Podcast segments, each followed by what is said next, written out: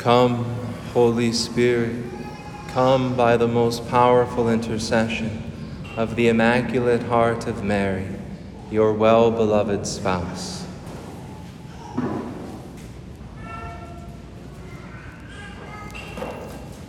The harvest is abundant, but the laborers are few. It's a gospel passage we've all heard before.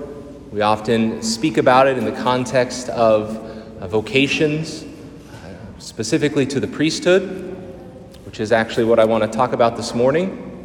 But first, just to, to say something else, is that Jesus is acknowledging a reality that really applies to all of us. Right? Every single one of us, every single one of you is called by God to work in His field, to be a laborer in the kingdom of God, to help bring in the harvest. Each of you, all of us, in our specific state in life, our vocation, right, in your situation, in your family, in the people that you interact with, you are called by God to labor, to bring about an abundant harvest that God wants to produce in our lives, in our families, and in the church. But He wants us to cooperate, He wants us to be the laborers that bring in that harvest. And so He tells us ask the master of the harvest to send out laborers for His harvest. So there's a sense in which this applies to all of us. But there is a particular and unique sense in which the church has seen this as referring to the priesthood, as, as praying that the Lord would raise up priests for his church, right, to help bring in that harvest in the way that only priests can. I think it's a, a, bit providential that this is our gospel for this weekend uh, because I also do have uh, some uh, news to share with the parish. As of this weekend, Father Jarrett and I have been given responsibility for two more parishes. Right? We now are in charge of Esbon and Mankato, in addition to Beloit and Cawker City. And so we now have four parishes to take care of. This is the reality of the situation in the church. This is the reality of the situation in our diocese, something that I know we've heard about for years and for decades. We don't have enough priests.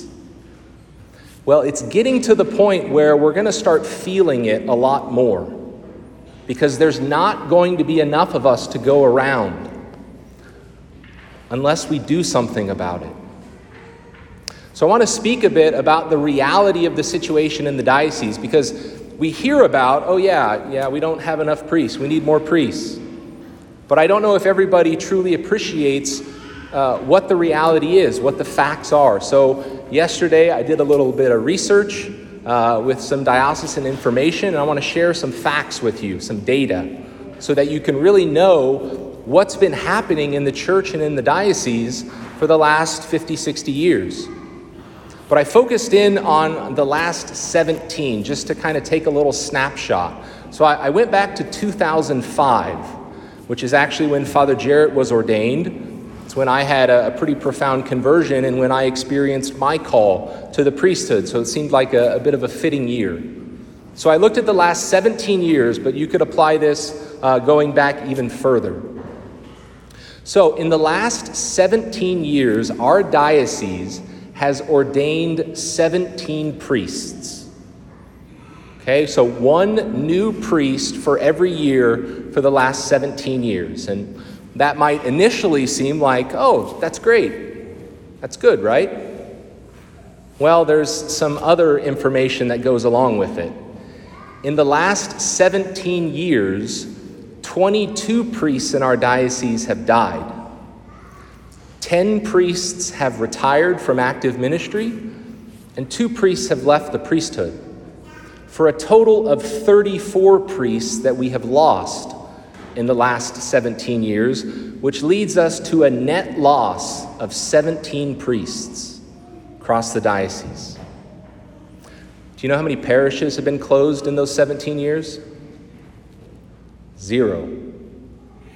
So there are 17 less priests taking care of the same number of parishes. So we're getting spread more and more thin.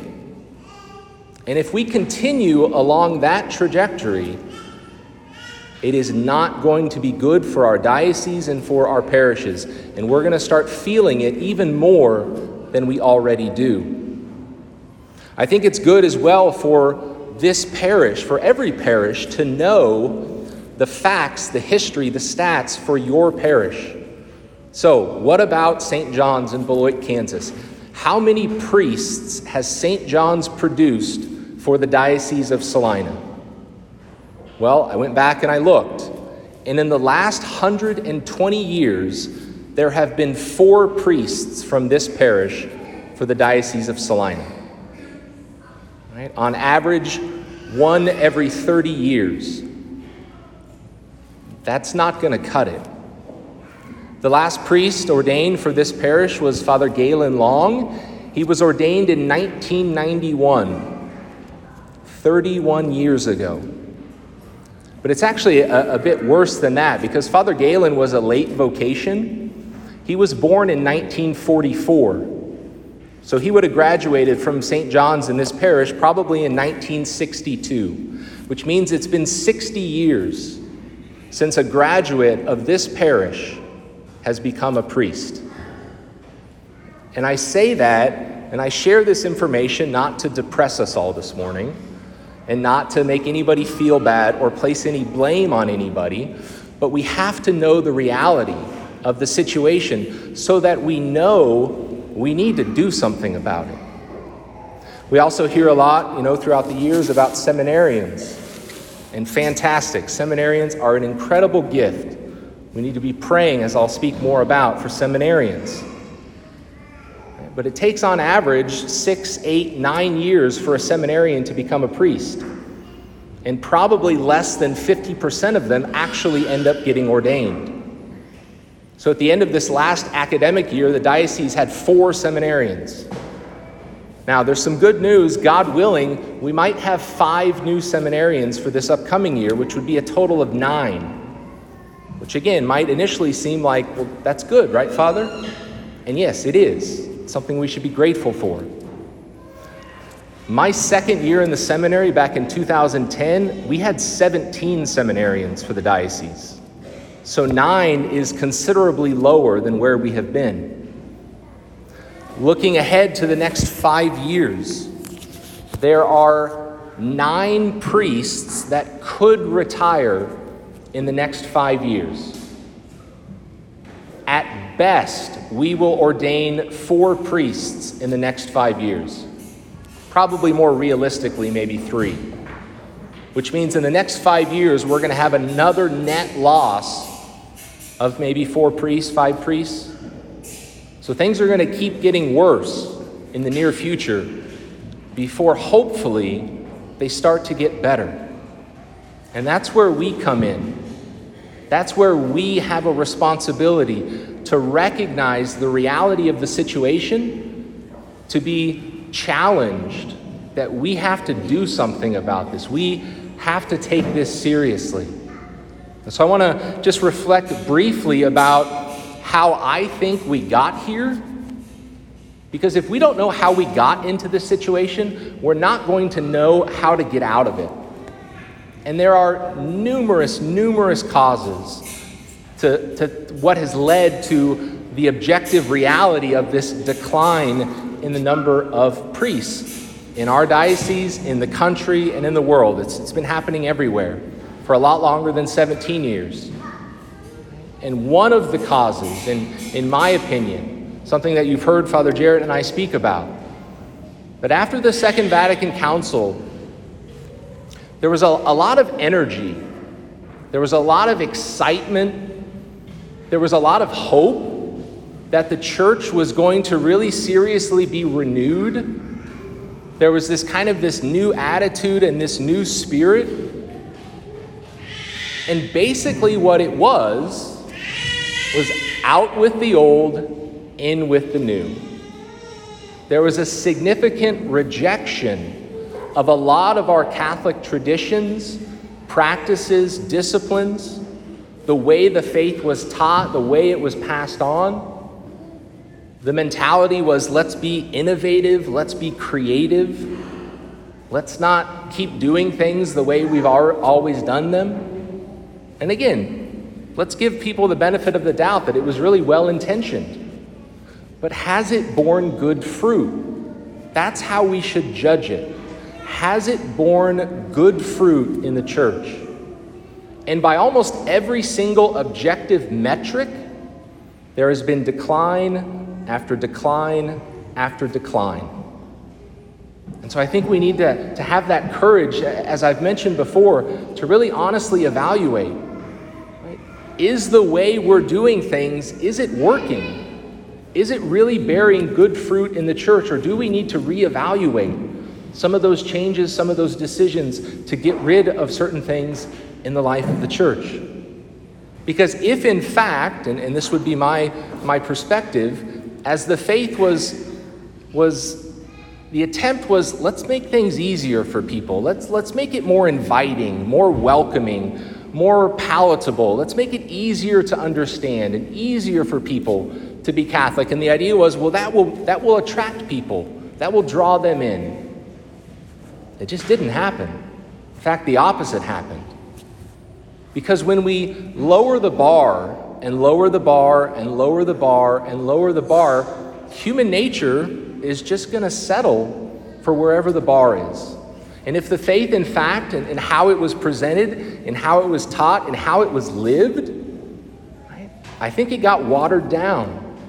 And it led to a certain mediocrity, a certain lukewarmness, a certain, certain compromise with, with the world and with society.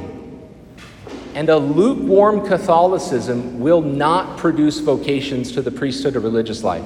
It just won't. But on the contrary, a healthy, robust, unapologetic, traditional Catholicism does produce vocations. There are examples all over the world of certain religious communities, priestly societies that are booming with vocations. They're getting so many vocations, they don't have room for them. And without exception, they have embraced that healthy, robust, unapologetic, traditional uh, way of, of living the faith.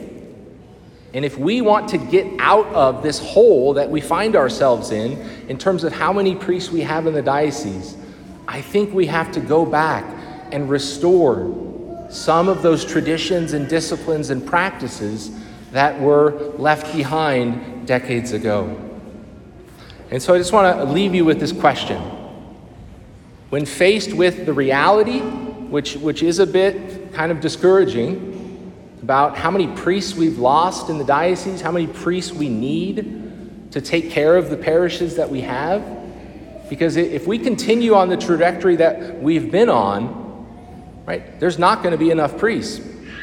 Parishes will close, less people will have access to the sacraments, priests will be spread more and more thin, which everybody will be affected by. So, my question is this What are you going to do about it? What are you specifically, individually, what are you going to do about it? What am I going to do about it? Because it is a responsibility for all of us. Every single one of us has the responsibility to do something about this. And, and what is God asking of you? That's what I want you to kind of uh, walk away from and, and be reflecting upon. What is God asking of you to help bring about a renewal in, in the, pres, uh, the priesthood, the presbyterate in our diocese, so that there's enough priests, healthy, holy priests, to serve the needs of the faithful and of the church? I know very many of you for years and for decades have been praying for vocations. And I want to say thank you. Maybe God's asking you to pray more. Maybe it hasn't really been on your radar up to this point. Maybe you just weren't really aware that, that this needed to be something you were praying about. And if not, please start praying intensely for vocations to the priesthood. Jesus says, Ask the master of the harvest. If we do our part, God will do his. He is always faithful, but he wants us to cooperate and participate. I want to uh, especially encourage you to pray for vocations in the family. That's where they come from. Every priest comes from a family. And prayer for vocations as a family, I think, is particularly powerful.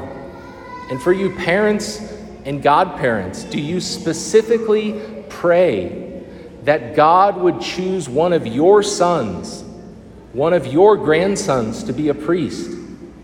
Do you desire that? Do you ask Him for that blessing, for that gift for your family? This is what we need to be doing. I'm very hopeful that our parish has the potential to really start producing a serious number of vocations to the priesthood and religious life. I'm confident that some of you young men here this morning are called to the priesthood. Ask God what He wants you to do with your life and say yes. The priesthood is an amazing life. So if God is calling you to that, please say yes. And all of us together can support and pray for our seminarians that they would persevere.